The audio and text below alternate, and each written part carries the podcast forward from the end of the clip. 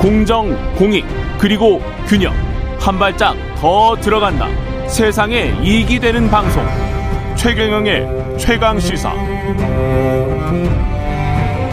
네, 이번 주부터 추석 연휴 시작되는데요. 전통시장 상인들, 소상공인들 모두 추석 대목을 누구보다 기다리고 있는데 태풍 흰남도가 또 북상을 해서 피해 우려도 큰 상황입니다. 중소벤처기업부의 이영 장관 연결돼 있습니다. 안녕하세요.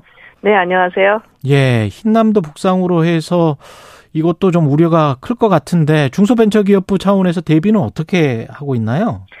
아, 지금 8월 8일 날 저희가 침수 피해가 전통시장에서 꽤 많이 발생을 했습니다. 예. 그래서 그 이후에 저희가 그 전통시장 그리고 상인점들 전국에 있는 상인점들이랑 저희 중소벤처기업부 그리고 그 13개의 중소기업 지방 중소기업 청이랑 다 연계를 해가지고 한라인 비상 대응 체제를 구축을 해 놨습니다. 그래서 이번에도 어 혹여나 침수나 수해 피해가 지금 다 점검을 현장에 나가서 해 놓은 상황인데요. 그럼에도 불구하고 아, 피해가 발생한다 그러면 즉각적인 대응을 할 수 있도록은 체제를 만들어 놨습니다. 이 중소벤처기업부는 이 태풍 때문에 7일간의 뭐 동행 축제 지난 정부에서도 했었던 것 같은데. 네네. 그렇죠. 이게 지금 중소기업이나 소상공인 제품 판매하는 축제인데 어떻습니까? 좀 그동안에는 사람들이 많이 참여를 했었나요?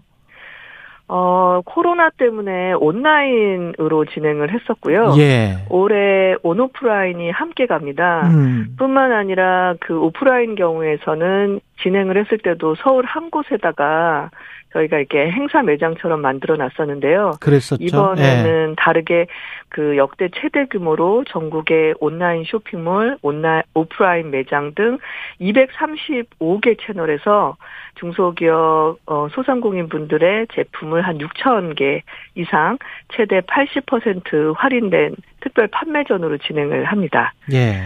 또 지역 축제나 문화 공연 등과 연계해서 특별 판매점도 전국 13개 에서 진행을 하고 있거든요. 음. 또 오프라인 소비 관련해서는 상생 소비 복권을 처음으로 도입을 했습니다. 그래서 행사 기간 내 소상공인 판매점에서 3만 원 이상 결제하시면 그 영수증으로 응모가 가능하신데요.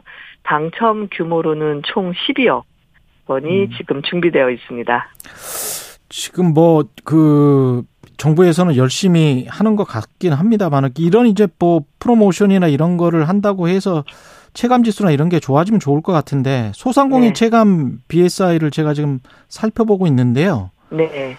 지금 중소벤처기업부에서도 알고 계실 텐데 4월에 대통령 취임 전에는 76.4 정도 된 100 이하면은 좀 안 좋은 거라고 이야기를 하는데 네네. 76.4였는데 지금 8월이 보니까 58.8, 7월은 더 안 좋았었고 53.8 이게 뭐 계속 지금 좀 추세가 좋지 않습니다.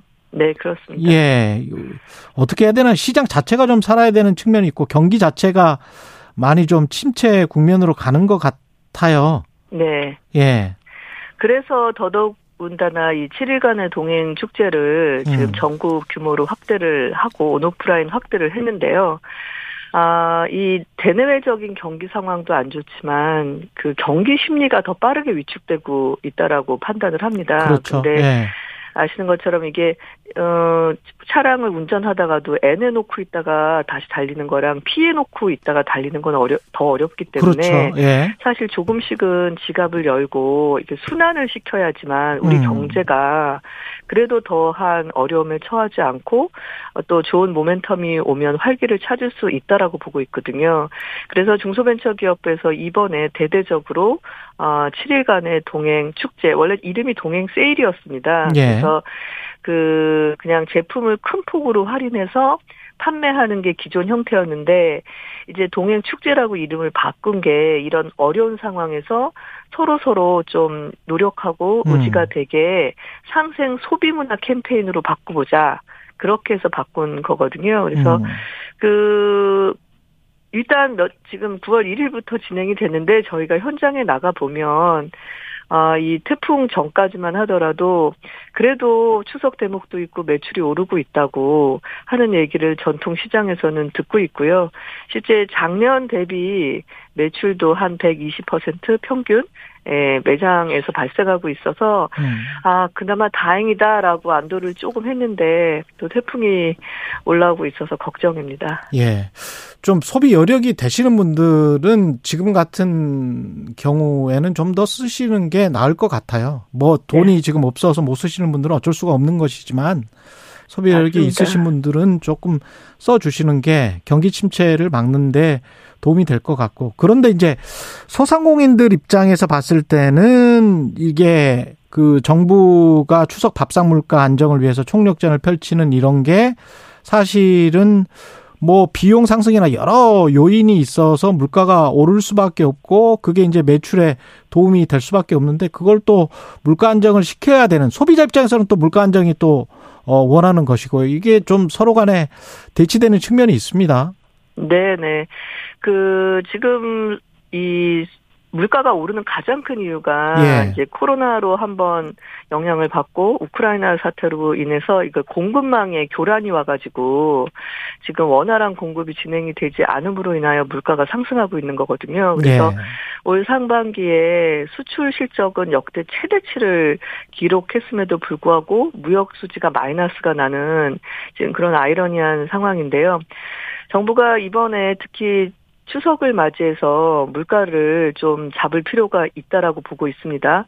왜냐하면 민생에도 영향이 크시, 크기 때문에 그래서 이번에 물가 안정 대책으로 20개 주요 품목에 대한 공급을 역대 최대 수준으로 지금 확대를 했고요.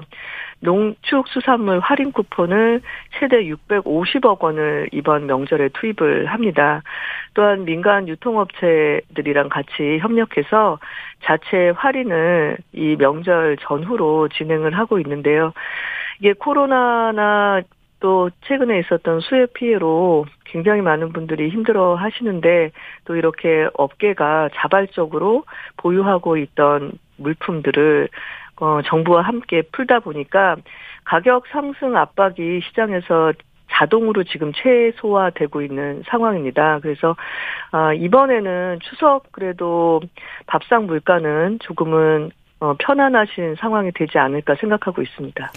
대형마트 의무 위협 폐지 방안이 지금 검토되고 있는데 규제 개선 1호 과제로 윤석열 정부에서 중소벤처기업부의 입장은 어떻습니까? 관련해서는?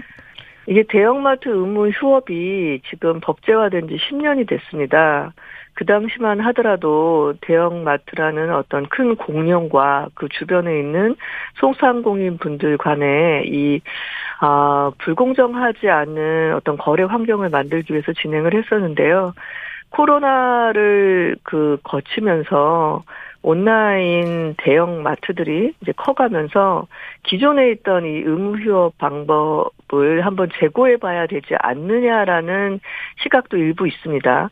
그 부분에 대해서는 중소벤처기업부가 열려 있는데요. 예. 이번 건이 논란이 됐던 것이 잘 아시는 것처럼 이렇게 인터넷에서 투표를 붙여서 상위 뭐 3위 안에 들면 어 이게 마치 되는 것처럼 일부 이렇게 이렇게 전달이 되면서 아. 사실 그 소상공인 분들의 피해가 많이 발생할 수 있는 굉장히 민감한 상황이기 때문에 예. 신중한 접근이 필요했던 거거든요. 그래서 예. 중소벤처기업부에서는 시대 흐름이 변화하고 있으니까 상황을 한번 그 재고해봐야 되는 것에 대한 열려 있어서 지금 관련한 리서치를 용역을 해놓은 상황이고요. 음. 다만 이렇게 투표 형식과 같은 방식으로 대형마트 의무휴업 폐지를 접근하는 것은 바람직하지 않다 라는 생각은 분명히 갖고 있습니다. 그리고 설령 이 부분을 논의한다 하더라도 이해관계자 간의 충분한 의견 수렴을 거치는 과정이 반드시 필요하고요. 그 과정에서 소상공인 분들과 어떻게 상생적으로 함께 살아갈 수 있는지에 대한 현명한 답도 나와야 된다고 생각합니다. 이게 비슷한 문제일 것 같은데 납품 단가 연동제도 중소벤처기업부는 사실은 소상공이나 중소기업들을 생각한다면 강력하게 추진해야 되는 과제잖아요. 네네. 근데 그 입장은 어떻습니까?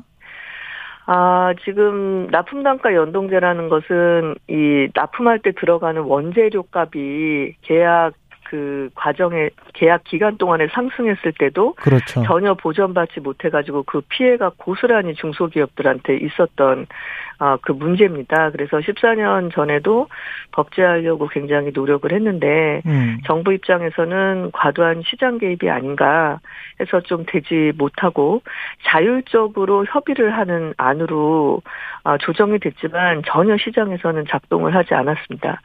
이번에 너무 고무적인 것은 지난주 금요일부로 시범 사업에 신청하신 기업들이 아, 마무리됐는데요. 예. 총 335개사가 신청을 했습니다. 일단 시범 운영. 예. 네, 이것은 굉장히 생각하지 못했던 큰 숫자이거든요. 그래서 음.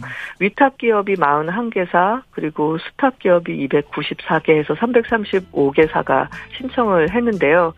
저희가 6개월 정도 시범 사업을 진행을 할 예정이고요. 이건 좀 봐야 되겠군요. 예. 네네. 예, 시간이 다 돼서 여기까지 하겠습니다. 고맙습니다. 네, 감사합니다. 예, 중소벤처기업부의 이영 장관이었습니다. KBS 일라디오 최경령의 최강시사 1부는 여기까지입니다.